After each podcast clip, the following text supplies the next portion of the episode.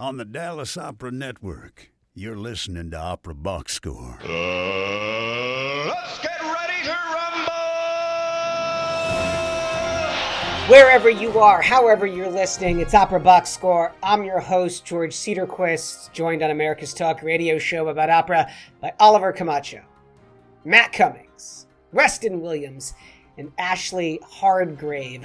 All right, this week, May 17th, 1939, the United States' first televised sporting event was a college baseball game between the Columbia Lions and the Princeton Tigers. It was broadcast by NBC. In April 2020, the first Zoom opera ushered in a new era of pandemic entertainment. So, how far has the art form of opera as film changed over the last year? How will it change opera altogether? Well, your OBS team has screened a few recent examples of the evolution of this new musical language to find out what the present looks like and what the future might hold. Plus, two minute drill. Move over, Q QAnon shaman. There's a new set of Brunhilde horns at the Capitol so great to have this team back together again. I, I, will say it was nice and quiet around here, Oliver. It was just you and me last week. Mm, I know. Reminded Just- you of the days before kids. Very dare you, sir. Uh, luckily, it wasn't too quiet with uh, George busting out the trumpet. It was am- it was Yeah, beautiful, that's George. that's what happens. He gets nervous when we're alone. Sometimes he's like, uh, "I'm gonna play my trumpet." We've all been there. I had a dollar for every time. Uh, Oliver, you, Oliver's eyes glued to uh, Roland Garros this week. yeah, my sleep schedule is so messed up, but I have to say they're making it much easier for me by getting rid of the players I care about the most. Um, Roger Federer, as we talked about last week, he actually just said, "You know what? I've had enough of this. I'm going to leave."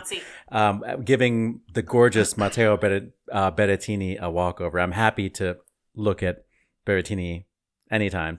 Uh, and Tsitsipas is advancing very well, but it's still pretty clear that it'll be a showdown between Nadal and Djokovic if everything holds the way they would. But uh, sad about Naomi Osaka and sad about Serena Williams not having good form at her last match. So the women's draw is a real mess right now. I'm going to come back to Naomi Osaka in a second. Matt Cummings, you never quit, just like Simone Biles. You know, it does quit though. Is Zoom in this moment? Yes, that is true. Thank you, Weston, for saving. Good. Matt. Well, we, we, you can edit this. Uh, Matt, you no, are frozen. leave it. It's genius. I love this. Matt Cummings, your Zoom might quit, but you never quit, and Simone Biles never quits. She's physically incapable of quitting. Olympics watch is now Simone Biles watch 24 7. Uh, over this past weekend, she won her seventh consecutive uh, U.S. championships, Jesus. doing a, a floor pass that included not one, but two tumbling passes named after her that no one else is capable of doing. um, we are gonna put on our on our website the the slow mo videos that USA Today published of her routines because they are poetry in motion. You could take dictation off of these gymnastics routines. That's on operaboxscore.com. Weston Williams, Ashley Hardgrave with us as well. Ashley, you want to talk about Naomi Osaka. Let me set this up and I'm going to let you knock it down. So, the story about a week old at this point, right? She withdraws from the French Open with concerns of, of uh, mental health, really uh, quoting that, like, when the press attacks her essentially and gets in her face, that is something that triggers her. And quite frankly, who could blame her? In other words, if you came off the operatic stage and someone shoved a mic into your face and was like, hey, look, you know, you've really struggled with this role over the past few years. Honestly, most people don't think you can hit those high notes. W- why is that? Like, who wants to have to endure that? I, they, these rules are across the board for me for sports and for opera. Ashley. Absolutely. It would also be even to put an even finer point on it. If you're walking out the stage door, if someone comes up to you and it's like, "Hey, George Cedarquist, Opera News. Sounded like you had some real trouble with that B flat. How exactly are you going to change your approach tomorrow when you hit the money money note and the money shot in the in next week's Lucia? Thoughts? You know, like just really hammer it in. Yeah. What I love about Naomi is that she's from this younger generation who has been given enough agency to like fight for themselves, and so the the old guard is cranky anybody who has ever taken advocacy in their own behavioral health is like, yes, more power to you. The Williams sisters support her. And more importantly, the meditation app Calm supports her. Uh, they announced via Twitter to support Osaka's decision to prioritize her mental health. They are donating 15 grand to Laureus Sport, which is a French organization that they say does incredible work in mental health spaces to transform the lives of young people through the power of sport. However, they also say this is bigger than any individual player.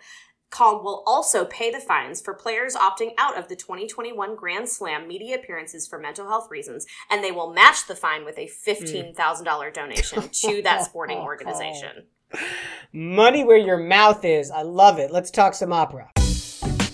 Chalk Talk on Opera Box Score. Washington Post Michael Andor Brodeur recently published an article with the notion if classical music keeps one thing from the pandemic, let it be the opera short. The harvest of unlikely hybrids between music video and opera have sustained many a fan's interest during the pandemic, and in plenty of cases, they've reached more ears and eyeballs than a previous traditional opera production could have. And while it's no substitute for an in house experience, Opera on Film has a budding promise to engage both artists and audience as we move into the next normal. We'll chat today about the evolutions of this new musical language, and our team is going to take a dive into a few modern offerings so we can see what nuggets are out there for the consumption. Uh, this isn't exactly a new notion of opera on film, but we've definitely seen an evolution over, uh, you know, this this time that we've been in. But let's take it way back, Weston. Let's talk about the very early history of the notion of opera on film. Well, Ashley, did you know that the first opera on film, and I use some quotes here uh, because it was only a two minute film, which means I think there were probably some cuts. It was an 1898 film of uh, uh, Donizetti's La Fille du Régiment, which I imagine probably missed out on certain important bits. But um, what like do I know? nine high seas. Yeah, they only had time for one, and they had to like keep going. Um, but and al- also it's a silent film, so I feel like there might have been a little bit of a, a missing element there as well. Um, but you, pretty soon you you do see opera sort of uh, adapting to this format. You have a lot of the early opera singers, you know, became movie stars in their own right, like you know Geraldine Farrar. Geraldine and, uh, Farrar did it. Yeah, they did like a f- the final scene from Carmen as a silent movie mhm. in like the teens, 1916 ish. But it wasn't until uh, 1931 that you get your first full version of an opera on film, and that was uh, Pagliacci in 1931. Um, and and like uh, you know radio before it, and um, and other you know technological innovations, it's really changed how we listen to music, how we perceive theater, and all those sorts of things. You you you see a jump in popularity, for example, of arias in a certain range that are more friendly for like Victrolas of the era. You know, uh, operas that are more easily condensable into two minutes, like apparently La Fille du Regiment. Uh, um, and but as time goes on and technology gets a little bit better, the industry adapts. Um, there's more people who are uh, who are really doing things in a more in a more full way. There's less changing around how we do it. You get to the point where you have normal. it- It's pretty normal to have archival recordings. Think of like the the uh, the all the PBS productions that you would have seen back in the 80s and 90s. Great Uh, performances, right? right, That was the exactly. thing. They And were then- great. And then, of course, the gold standard for at least a while was the Met Live in HD, where you go to the movie theater and you just see, like, you know, the entire thing uh, in front of you. And, And it- those, I think, are. Oh, go ahead, Matt. Well, in contrast to both of those, which are filmed performances of live opera, you also have opera movies being made. Yes. Like Jean Pierre Ponnelle made a pretty famous movie of Marriage of Figaro that stars Kiri Te Kanawa, and that's set like at this lush European estate. There's definitely a scene that takes place in a rowboat. I think it's during Dove Sono. like the kind of stuff that you're just not able to do on stage because of the limitations of physical space and time. Who could Right. forget Mark Hamill in that animated uh, feature film? An- another prime example. true- That's- you know, it was a pretty uh, thorough history, but don't forget the important 1945 Microphonies episode of The Three Stooges, uh, which Oh, features yes. which Classic. features uh, Voices of Spring, sung by Ric- I mean the Johann Strauss Jr. piece, and um, the Sextet from Lucia. They called it back then the Sextet from Lucy. and the, or the or the Marx Brothers Night at the Opera. Yes. Oh, another classic. Well, But the I- I nice think- thing. Oh, go ahead. Sorry, one I, I more, just think Weston. I just want to point out that uh, one of the things that you uh, that I've seen in my in just in my lifetime, my my young young lifetime, uh, I remember like the the early days of like live in HD, and uh, the way in like the first couple years, the way the singers were acting was still very broad, still very much to the back of the house. And now, if you go see live in HD that was produced, well, still prior to, to the pandemic, but more recently, it's all in. All the direction is very um, filmic, very TV central, and I've and you can see this over one just one type of performance that's still on stage. And one thing that I think is really interesting about the pandemic is that it's really accelerated that kind of evolution. I think that's what we're going to be talking about today. Yeah, and let's talk about that notion. You know, the the idea of opera on film, one of the things that has been so great about it is it's made opera a little bit more portable. It's been able to distribute the notion and the presentation of opera to people and ears and eyeballs that couldn't get to the live theaters. Enter March 2020, nobody could get to a theater. And so the entire industry had to pivot. George, let's talk a little bit about what happened in the pandemic. Well, I mean, it's changed so, so quickly, right? If you think back to March 2020, it literally took approximately 48 hours for the market to be entirely saturated with Zoom operas. or at least it felt that way. Now, now here's, here's the thing, right? Is that essentially that period of opera on film, the Zoom opera, was essentially a form of art therapy. And look, art mm. therapy has value, it has meaning, it has a place, but we very quickly moved through that stage into live streams of concerts, re releasing of archival recordings, which were not available prior to that. But now, now we're really in the meat of what this art form is. That is correct. So basically, what we're going to do from here is we're going to talk about the evolution of how all of this came through. So we start with kind of the, the easiest ways to intro ourselves into this art form on film. And then we see how quickly things move and bend and shift and go into whatever this new, you know, next normal is going to be. So let's start with sort of the quickest transition in that's very apropos of the time. Matt, what do you have for us? So put yourselves back in the mental space where you were in October 2020 when things were, you know, starting to go from kind of bad to really bad. uh, in the middle of all of this, Pittsburgh Opera put put on these hybrid performances of Così fan tutte, uh, and they featured a chamber orchestra of 17 pieces, the six singers playing the principal roles, and they did actually both live stream this performance and have an audience of 50 members, and the stream was free Hmm. for everyone regardless of whether you had a ticket or not. Um, some of the Huh. Some of the their pandemic strategies were that everyone was masked, including the singers, and we'll come back to that. Um, everyone that is except for brass and wind players. They they really couldn't do that. Um, they cut the show down to 90 minutes, did it with no intermission, and this was kind of a uh, uh th- this was a really strong offering of a hybrid opera. And the way that they made their situation work was they took the resident artists who were working with op- with uh, Pittsburgh Opera for 2020, cast them as the principals instead of covers, and then they set the show during World War One and the 1918 flu pandemic. So all of this Oh, not only brilliant. was everyone wearing masks, but it was like di- they were diegetically wearing masks. There was a reason why it was happening, and they incorporated it into the staging um, instead of the Fiordiligi and Dorabella being rich women at their estate. They said it as were they were workers in a munitions factory, and that is another way of using the space because Pittsburgh Opera has a black box theater inside of their HQ, and that HQ used to be a Westinghouse airbrake factory. So that kind of Oh, like wow. industrial vibe, it's there. Like they're they're building on something that that already exists and making the most of their opportunity. Uh, some and I would say that is the those were like the main areas of innovation, like beyond the new setting, beyond the safety measures. It was a fair, you know, you know, it's a Così, it's a cut Così. You've seen many of these stage shapes before. Um, that's a lot of energy to put into figuring out how to do an opera at all. And th- it, it was mostly very successful, and in particular, a lot of the ways that they any and especially anytime that they went back to the well of their concept and like really leaned in is where I think this show like absolutely works. Uh, for instance, in the Act One finale, when Despina comes in dressed as the Doctor, uh, instead of just wearing a normal mask, they had her wear one of the uh, Tsani plague masks.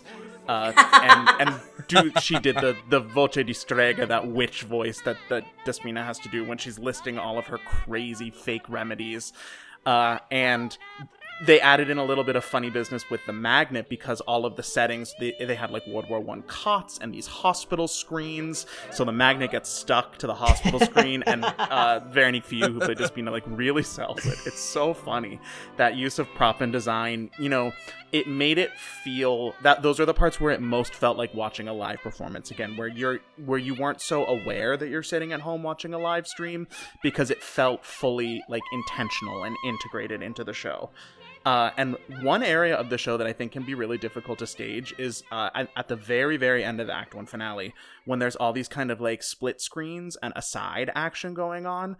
They use the hospital screens to like physically differentiate the different singers from each other, so that you were, you know, bending around to whisper to each mm. other, and it made that it made the music feel physical. Uh, so we are gonna, I'm gonna, we're gonna drop in a clip of that moment right here.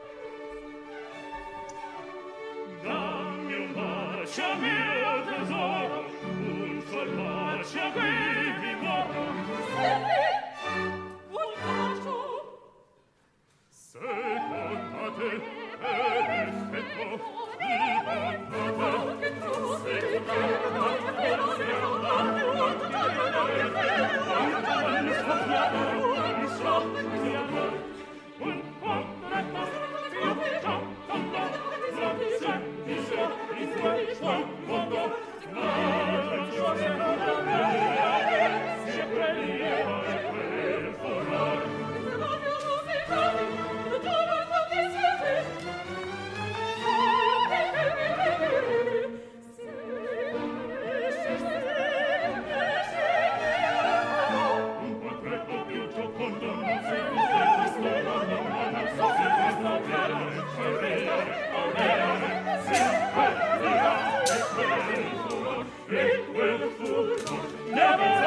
Eu não vou fazer, não se perdoou.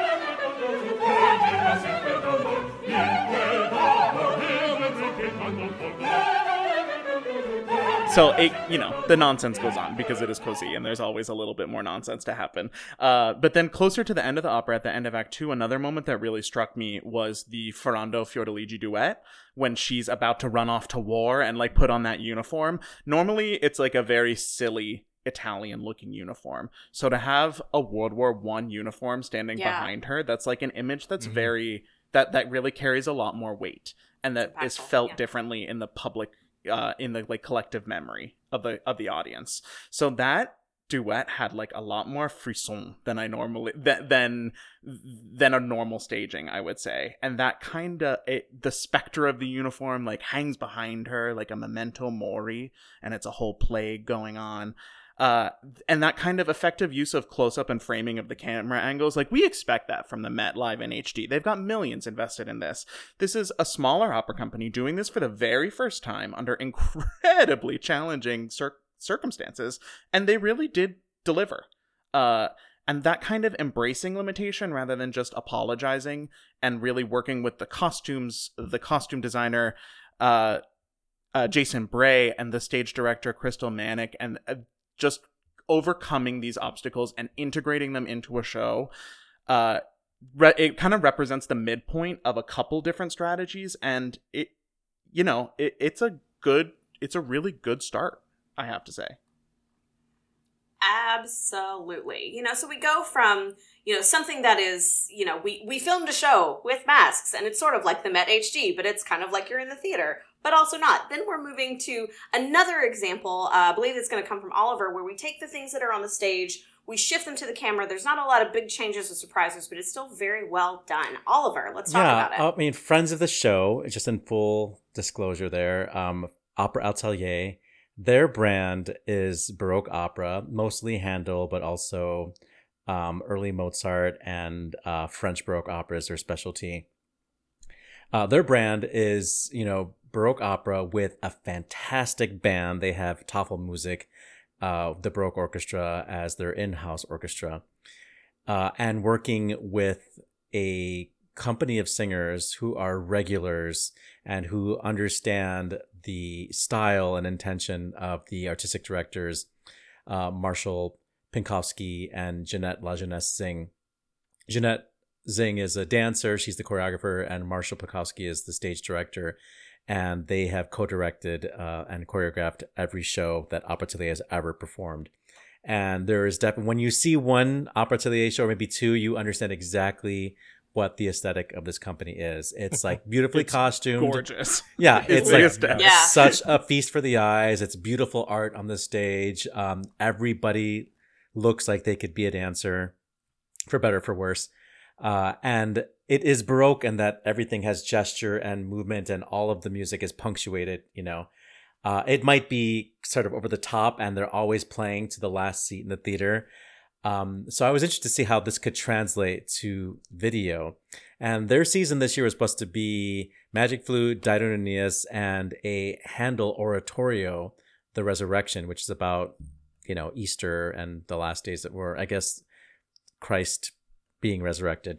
That makes sense, right? The resurrection? Yeah. There it is. Um, we got there. but it's an got oratory. It doesn't really have a clear, like, narrative arc.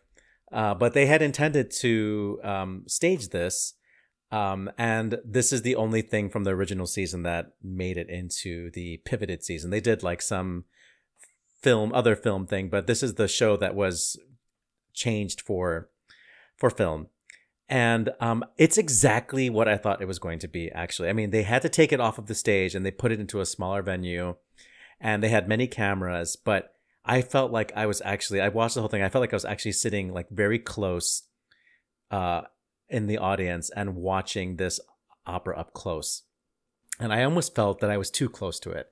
And what I wanted was to be further away and to not have so many camera Mm. angles. I wanted Yeah. to just see what does it look like the entire composition because this is interesting. This is now if Marshall had anything or Marshall and Jenna had anything to do with how it was edited. It was interesting to see what they thought was important for you to be looking at. Hmm. Because with opera atelier shows, there's definitely a focus because the you know the whoever is singing is always trying to gain the focus, but there's always other things to your eye can wander to. Oh, that's a beautiful backdrop, or oh, that dancer's pose is beautiful, you know. But no, they were making a decision for you. You're gonna look at this aspect of. You're gonna look at Mm. this hand gesture. You're gonna look at this, you know, beautiful bicep. You know, Douglas Williams is in it, uh, and like he's got great arms. Like you suddenly find yourself just like gazing at Douglas Williams' arms. Release And- the bicep yeah. cut. Yeah, exactly. Now, let's just hear a little bit of it. I've, I've been talking, and and Weston's gonna do a really sweet, sweet edit right now, and we're gonna uh, seg right into the opening aria, probably the most famous aria in this oratorio, uh, Disserratevi. Uh, which is like a triumph aria with lots of coloratura, and you can see everything you need to know about opera atelier in just these 45 seconds, with the dancing and the gestures and the fantastic orchestra.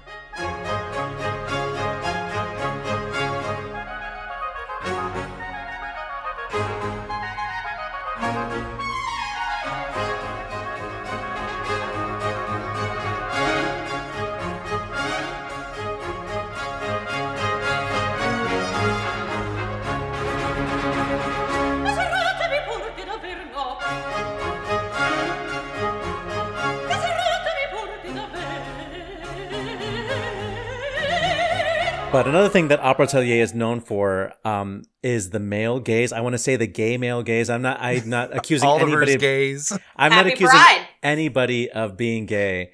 But um, Marshall and Jeanette know their audience, and they Of know Oliver specifically. Yes, yes, they Some know of these of shows feel like made exactly for me.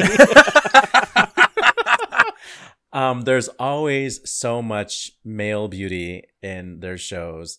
And, you know, there's like this trend right now uh, for women's leggings to go up the butt crack. This is not new in Opera actually. Opera has been using those. they invented So- the TikTok Yeah, leggings. that, that's Yeah, I was gonna say, French it's a Baroque TikTok. legging style. Le, le leggings de TikTok. That's what they are. They're French. So, um, as you can see here in this, for those of you who are listening to the podcast, you can't, but uh, for those of you who are watching the video, you can see, you know, all of these I, I think we get the picture though. homoerotic moments where you know we are seeing the backside of this dancer, and then like they reveal, you know, this dead Jesus wearing basically a diaper, you know. Um, but you can see that little part of the pelvic bone that's just like the perfect part of the male body, you know. That's like the little hun- underwear hooks, you know. Um, that's opera atelier in a nutshell for you folks, and that's what I love it. but they also work with these singers a lot, the same singers year after year, so that these singers know what the aesthetic is and know how to deliver.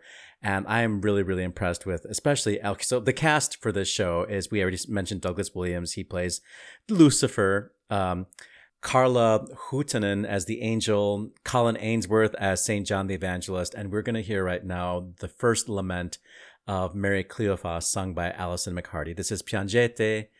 Uh, I think that's what it's called. It's just called Piangete.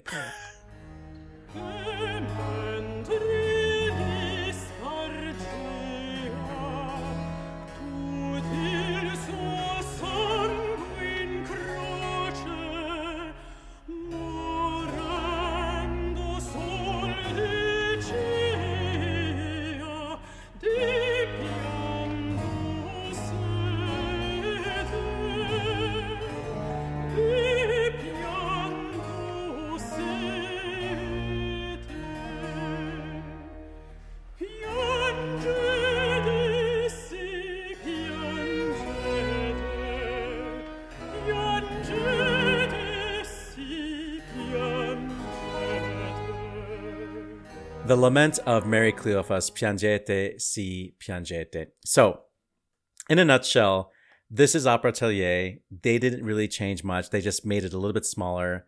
It's on film, dancing, beautiful gestures, beautiful bums, biceps, and um, yeah, I mean, I just want it to be on my biggest TV, and I want to be able to sit or stand away from it. But like looking at this thing so close, I feel doesn't do it a great service. I think you just want a little bit of distance from it, but um, obviously done with so much detail and so much love.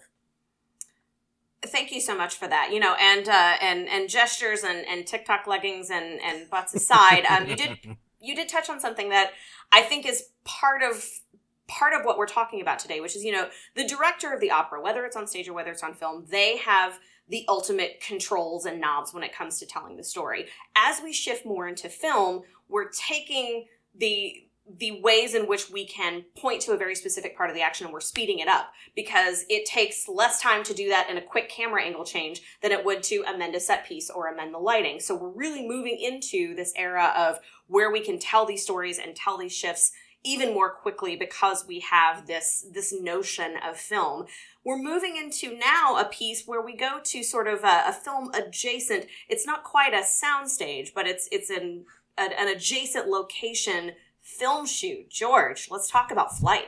Exactly. You know, uh, every Christmas, my father-in-law gives me tickets to go see an opera. That wasn't an option this year, so um, I took the money that he gave me and I spent it to go see uh, Seattle Opera's uh, film version of Flight by Jonathan Dove, libretto by April De Angelis. Here's the thing, right?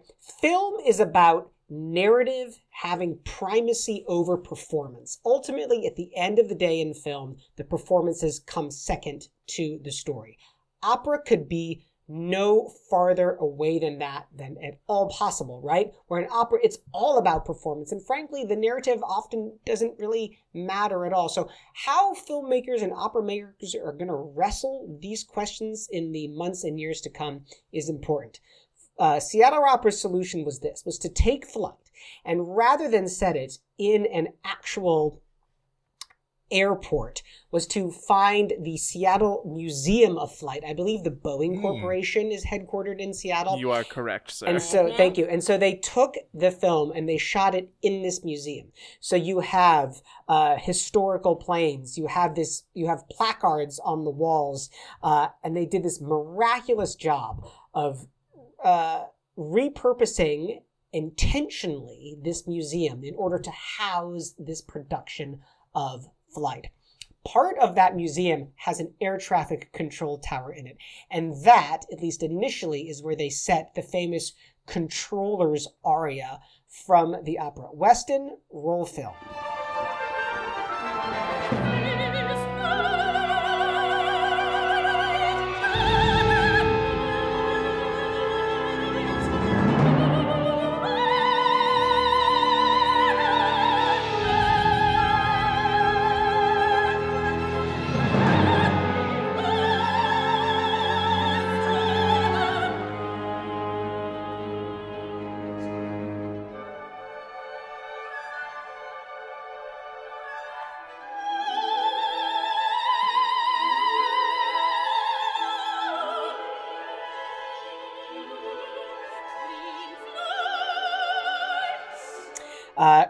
Charlie Joint singing the role of the controller there. Brian Staufenbiel directing, Kyle Siago uh, directing for film and editing. Here's here's the thing: just because you put it on film doesn't make it a film, doesn't make it a movie, right? And that is what many opera companies are finding out the hard way: is that you can't just shove it in front of a camera. It's got to have intentionality behind it. That is what this production of Flight, to me, was so moving. Is it a great opera? Absolutely. But the way that they were able to repurpose and reframe it was what was so successful. That is very, very cool. So we've talked about putting in some visual cues to let people know we're in a new era. We've talked about slapping cameras on and zooming in angles on beautiful TikTok butted leggings to tell a story. We've gone to a plot adjacent location. And now we're going to move into what we could call Move Over Scorsese. This is a film. Weston, let's Move about over, Soldier. Scorsese. Make way for James Darrah. That's- Yay! Oh, Yay! there's There he is, James Sarah. actually obligated mention of James. Keep Darrah. those We checks coming, Jimmy. We love them.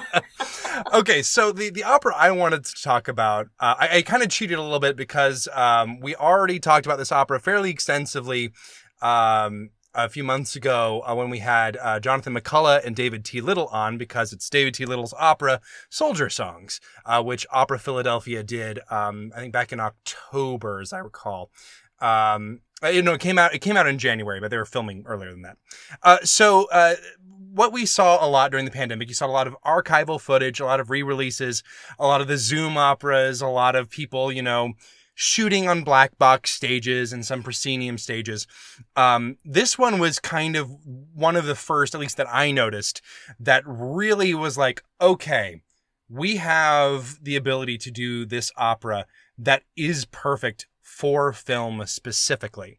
Um, if you've never seen the opera before, uh, it's uh, just one guy, uh, in this case, Jonathan McCullough. Uh, he plays multiple parts that kind of bleed into each other, but essentially he's a soldier sort of suffering from PTSD and being rejected by society. Um, uh, and he just goes through the motions of dealing with that. So you see him as a young character, um, playing video games and learning how to, uh, how, how to, How to kill dehumanize people, gun, how yeah. to kill. Yeah. Uh, uh, you see him dealing with the death of a friend. You see him at the very end, sort of looking back as a father whose son has uh, died in a war. Um, and so you have a lot of great opportunities for close-ups. It's like the opposite of the Baroque opera. Uh, we don't need any TikTok leggings to distract us. We can just shove right into Jonathan McCullough's face, and it's just as good. Um, and it really is something that is it is film. Uh, the entire thing is shot in the middle of nowhere in this little tiny uh, trailer. You really feel the claustrophobia of the shots inside the trailer when you're looking outside the trailer, and the few moments where he's uh, uh, outside of that little location. He's either in a giant empty warehouse or on the in the middle of like this huge field with no one around. And you really feel the crushing loneliness and the isolation. It's something that you can't really get, um, or it's very hard to replicate in live theater. Well, it's hard And to that- replicate because you can't move in the blink of an eye, right? So this- Exactly. Maybe This- you Exactly. can't. you This can make what- you It'd be can a make totally different cuts. show. You, you can make cuts. You can uh, so you don't have to like see the the people running around on stage moving things. You can um you can really have really put your headphones in, put your laptop in your lap, and feel that isolation where you don't have you know three people coughing behind you. You know, it really is something you can't do in live opera. And that is what I think is so exciting about uh, uh, the possibility of post pandemic film opera is doing those things you can't do. And uh, I will say, Soldier Songs was not written for film. Um, there are there are certain points where uh, it's it's obvious that there was a there's like an orchestral interlude, for example, um, that was meant to fill time for a set change, which is now no longer necessary, and you have to think about that.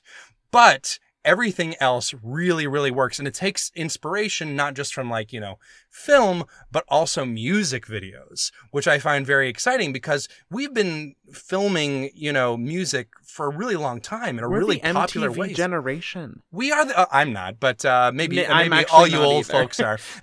Ashley might be. I'm uh, absolutely Oliver is the uh, the Victrola generation. Um, but uh, for you uh, Gen Xers out there, uh, I, I want to play. Uh, you'll you'll see above me uh, right now. Um, one of my favorite sings, scenes in the film is uh, uh, the point where he's singing about killing and he's and he's playing with his little controller, um, and the the trailers are swinging back and forth. People are clearly pushing on it, and there's there's like smoky lights going around, like spotlights spinning. It real and, it, and it's at a moment in the score where it's the score is at its most heavy metal, hard rockish sort of feel, and it really, really, really works. It, it, it's it's a it, it's a sort of a whole art a a whole art form that opera uh, has not really stolen from, but really should because music videos have been around for a long time now, and they really have something to offer. Um, and even though it has those moments and those vignettes in it, it can still come down and be serious and and what you more expect out of an opera too. I think I'll close my little segment here uh, with uh, just a, a a portion of the opera where uh, Jonathan McCullough is singing as a father whose son has died in the war, uh, lamenting his death. And it, it feels like just a straight up just indie film. Like I, if- I saw this and there was no music, I'd be like, oh, I know this. I, I watch this all the time. You know, uh, he's got the you know the artsy shot of him like burning a photograph on a grill and the smoke is coming up. And let, may I just say, the composition of all the shots is immaculate. The rule of thirds is at play. You know, none of this th- uh, stay uh, the- uh, live theater blocking. It's all thought about for the camera.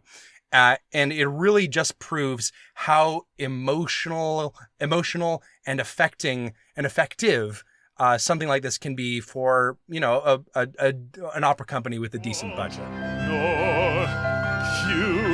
uniforms, not folded flags, nor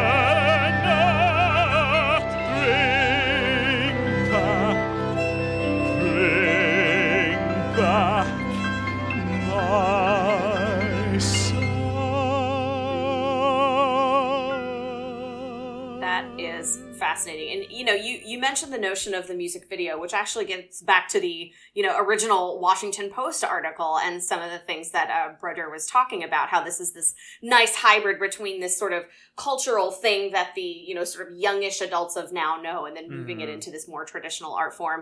Uh, I'm going to go on a quick little run. Join me, won't you? Uh, I was thinking about MTV and music television. Uh, it turns 40 this year, later this year. Uh, and the very first video that ever came on MTV, music television, was Video Killed the Radio Star. Yes, it was. Is this now a moment where music opera videos are going to kill the traditional opera star? I don't hmm. think so. I don't think so. But what I do think is that this necessity, this mother of invention of the pandemic did bring us to this new era that has this really cool way for us to get opera into eyeballs and earballs to these new audiences, or at the very least, preserve them in a way that we have not yet done before. So as we're moving into, you know, we've we've put things on stage, we've shifted camera angles, we've really turned them into actual what could almost be a feature film, but they're also documenting this really, really beautiful music. So when we look at the things that are next, we're also going to talk about some of the things that are coming out of Boston Lyric Opera, this binge-worthy Netflix style opera. Uh, who wants to tell me a little bit about Desert In? Uh, I can mention a couple things. Uh, the Desert In is is really interesting me to me because one thing that uh, we mentioned when we were sort of discussing the episode um, is that you know opera was not you know operas that are not written for this format can be very long and while you might go into a theater and feel the energy of the people around you and really taking in that that live energy if you're in standing room you're like oh yeah I can I can do this Wagner opera for five hours, not a problem. But once you're sitting in a room with a laptop and you're reaching hour two, it starts to kind of you know, it, it starts to you, you start to get those distractions. You know, your your cat might poop in the corner. Your uh uh uh that was a callback. If I edited this out, Ashley's cat pooped in the corner at the beginning of this episode. Um, it- but like you know, there are these distractions that you have at home that you don't necessarily have. So one of the cool things about Desert In, Which we is haven't that- explained what it is yet. It's Oh a, yeah, we should say Yeah, it's, a mini series, like webisode version of opera. Yeah. Uh, I don't know what the plot is. I haven't seen it yet, but it is on a subscription basis. You have to pay for it. And it's produced by Boston Lyric Opera, and it's been getting rave reviews. It's already a, a few of the episodes, or maybe all of it, has been dropped already. Yep. And it's really allowing for uh, the co-creator and director James Darrah to Once shine. again, Darrah! Keep those chicks coming, Jimmy. Um, but you know, it also is allowing for new compositional voices and a new Mhm, type of mhm. opera star, and which I think is what Ashley is getting at here, is that you know we uh, have gone through this horrible year together, and we have had a chance to like really examine some of the really stupid things about our business, uh, financial things, and sexism things, and racism things, and we want to almost burn it all down and start over. Well it already has been starting you know the Yeah. the opera on film is making a space for composers and for artists who might not have a chance to have their works performed Mhm. on the real stage because we know currently the audiences who pay for these things aren't really putting their money in those things but if companies can take all that you know diversity money that they're trying to get from their donors like we want to invest in this part of our of our company if they could put it towards this maybe we will see those things get funded and create this new version hybrid version of our art i'm the probably the most conservative person on this panel so i'm not there yet. I'm i want those people to do well. I love james Darrah, i love jonathan mccall i love all these you know creative people but i love the sound of the human voice in a room. There is a vibration that you get from the instruments and from the voices that go into your body and you feel those things. And sometimes you can get a, sort of that feeling from video, from recordings. It approximates it, but to actually Right. be in the same room with those noises, it is an experience. And it's an experience that gets us hooked into this art form. Well, and that, Uh, as, as you say, Oliver, this this is why, to your point, Ashley, that we're not going to lose live performance, right? Like we have as a as a fan base, we have fetishized the unamplified human voice to such a point that we're never going to let go of it. Nor are we going to ever really lose this aspect of the art form in film, right? Look, the pandemic has forced the gatekeepers of opera to release their death grip on this art form and allow it to finally develop into related mediums, film and TV, that have been the center of pop culture for so long, that have widened the reach of this art form for so long, and have broken down so many different barriers. There's absolutely no way that it will ever fade into uh, the closing Obscurity? credits.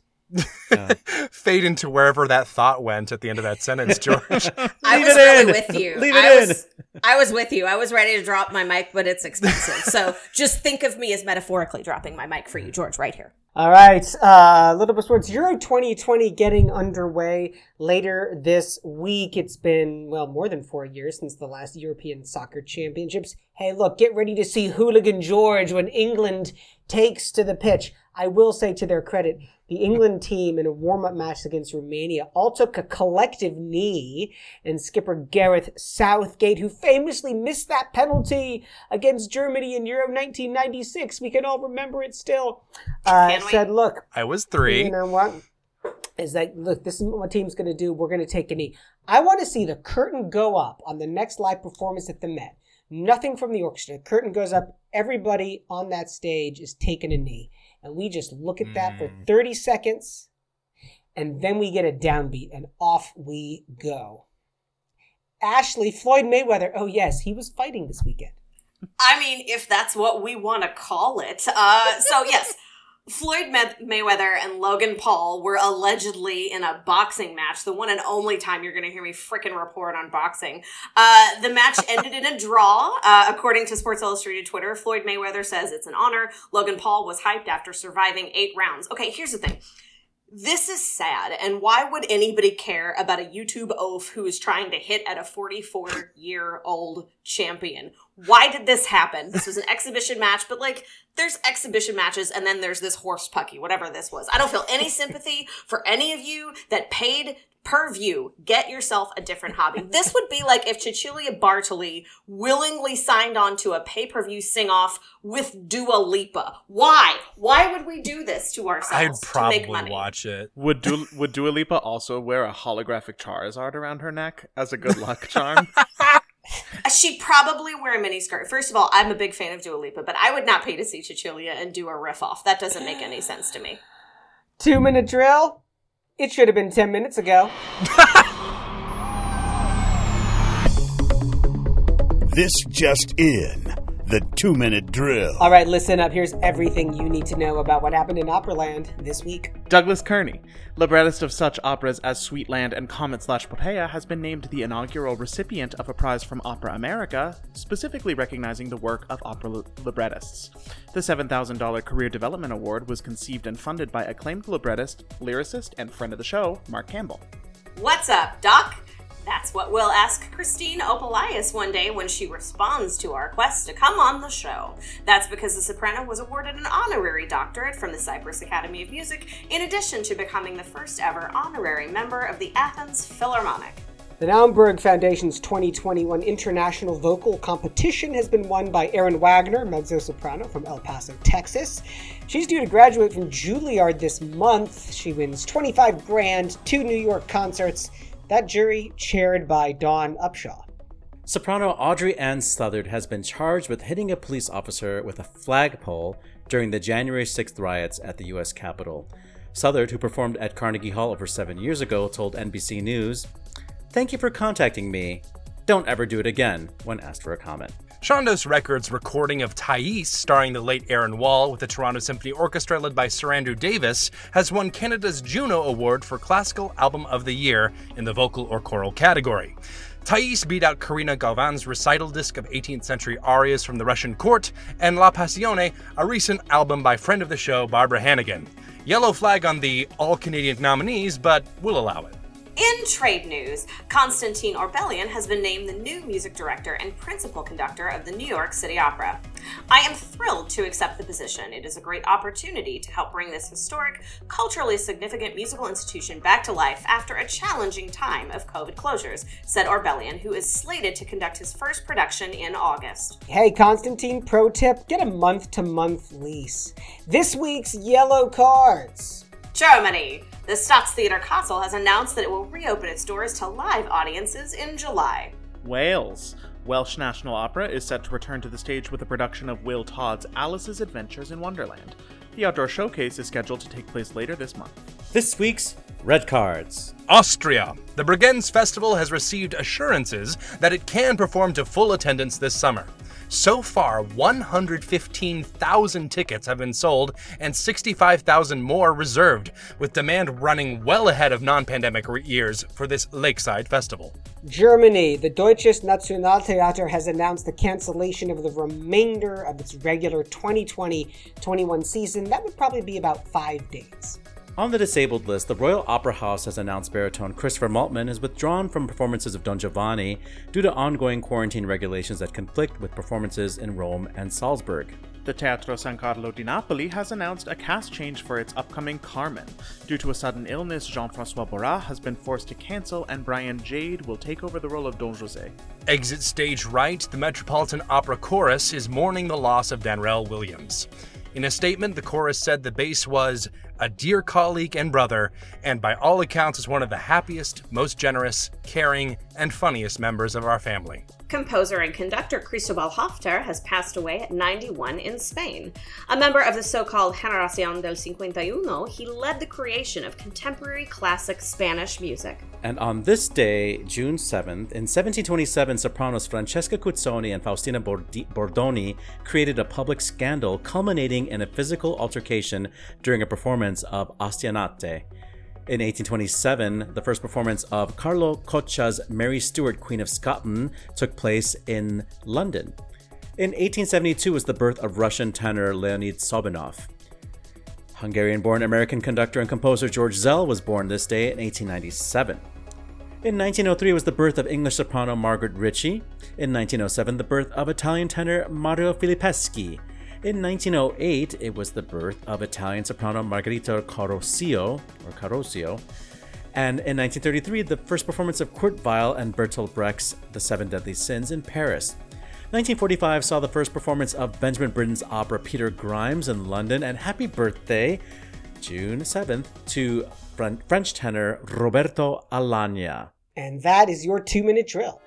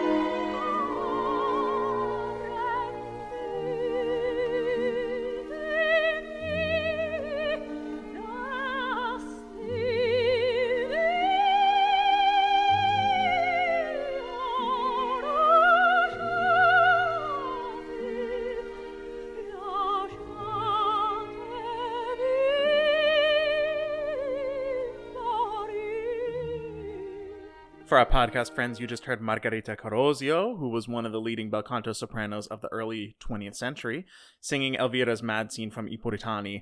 Uh, Margar- Margherita Carosio was the singer who, in 1949, fell ill. Uh, doing this exact role, and Maria Callas had to learn it in five days to replace her, while she was also singing Brunhilde. Small world. Lord. Nope. That's Just- almost as crazy as there not being more opera people at the insurrection. Okay, can I be honest and say I'm a little bit surprised that we haven't heard about more opera one sixers besides our new friend Audrey? There's probably more than one donor. the Venn diagram of delusion. I mean, it, it it exists. Okay, y'all. You know, I googled this. Okay, so so I definitely looked at her LinkedIn page. I definitely looked at the nine cases against her on the U.S. Department of Justice website. Uh, but what I really looked at was her company's Facebook page. Uh, the most recent video there. Irony included is from April 9th, and it's a video of someone that I'm almost certain is her singing Poor Pitiful Me by Linda Ronstadt. That'd be very ironic if that's the case. And uh, technically, you can still sign up for lessons. I mean, I'm you can right from the business's Facebook page. I just I I love that like we've been hearing about you know a couple of different people you know these these folks that were there at the insurrection and they they've often talked about their locations like arkansas man or west virginia man or, or texas grandpa or whatever and then the one person that is from our field they mention her job and they're like there was an opera singer at 1-6 so yeah go us go us Hopefully, not one of our listeners. Oliver, how about the uh, opera singers and the Juno Awards? Well, that's a really hard left turn there. Uh, I think I think that the Juno Awards um, were trying to posthumously honor Erin Wall. Uh, not that the Thais recording isn't probably great, but uh, I think, I mean, Barbara Hannigan. If you can give an award to Barbara Hannigan, why not give it to Barbara Hannigan? Maybe it's a maybe it's an award for all of the Thais recordings that came before it that were not so great. but at least the Hills. Junos got the you know got the sentiment of it right, unlike the Oscars, which awarded a non-present Anthony Hopkins when it should have gone to Riz Ahmed. but I hear that the father is really good. I don't know.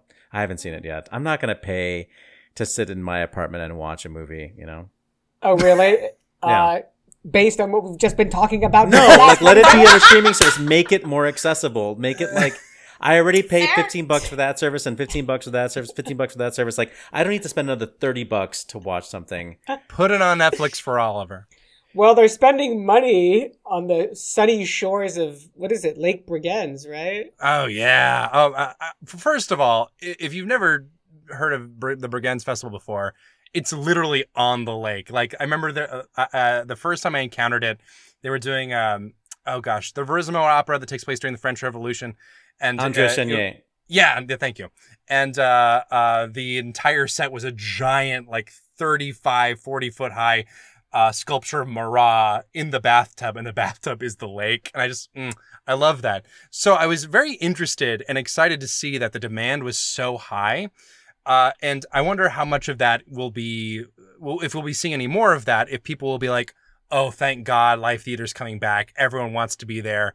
Everyone wants to see something. Or if this is just a one off because the lake is so enticing and everyone's been cooped up indoors I mean, for it's- too long. It's partially the lake, but also the Vienna State Opera does like 200 performances a year, and they sell That's in like the high 90s of capacity.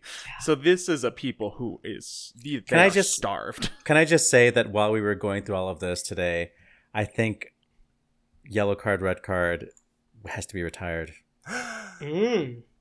We're getting there. Controversial I think we're Please let it. Please let it be so. We're getting That's all we're gonna say. we can retire it. We just don't want it to come back. Might be getting close. All right, follow me closely here for our last story. So, Chick Hearn, legendary LA Lakers announcer, coined the phrase garbage time. This is it, the last two minutes of that blowout football game or basketball game when, you know, the The players are last two like- minutes of any podcast about opera. when they're just passing the ball around and there's clearly like one team has lost and it's all over. New York City Opera is playing on garbage time right now. There's clearly no way this company is coming back. So for them to be playing ball and pretending that they're going to do opera is utterly irresponsible. It's garbage time. Hope springs eternal is all I can say. Like I just want them to come back so badly. Oh God, me They too. I get my hopes up every time that it's gonna work, and maybe this will be the one. Maybe You forget about our friend in the Bible. His name was Lazarus. He came back from the dead. Why That's not true. Nico? All right, let's wrap this show up. Good call. Bad call. On Opera Box Score. Wow, great to have the family back together again on Opera Box Score, firing on all cylinders. The OBS taking you to the movies. Oliver Camacho, good call, bad call. What do you got? Um, well, I have advance warning, so I guess it's a good call that uh, Anita Rachvelishvili's new album Elegy comes out in July. I remember seeing. Actually, I just I was just scrolling through Facebook while you guys were talking. I just remember seeing this picture. that's her. That's the new album cover. So that's a very glamorous way to share that with you all. Uh, but my other good call is for our friend Zachary James, uh, who, uh, along with many colleagues, put together uh, an informative video for teenagers on Opera America's Opera Teens program called What is Opera? And the testimonials on this video include friends of the show Anthony Roth Costanzo, Ian Bell, Jake Heggie, Lydia Yankovskaya, Karim Sulayman, Sarah Williams, Lucia Lucas, and many, many other people. It's a delight. It's long ish, but it's really delightful to see all those people talk about opera and why they love it. Matt Cummings. Speaking of friend of the show, Lucia Lucas, she is the subject of a profile in this month's issue of Opera News, uh, where she talks about her experience as a trans- transgender singer in the opera world and her upcoming role in the 2023 premiere of Tobias Picker and Aryeh Lev Stollman's new adaptation of The Danish Girl. It's a really cool piece, and we are going to post a link to it on our website. Weston, you have so much editing to do on this episode. We're going to let you yes. go early.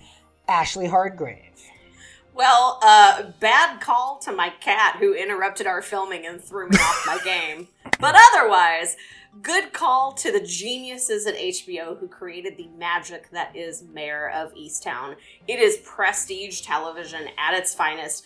I've also subtitled the show Why Is Everybody So Mean to Kate Winslet? The point is, the show is incredible. If you have access to HBO, I encourage you to start watching it and then DM me so we can talk about it. I cannot discuss it with enough people. Mare of Easttown.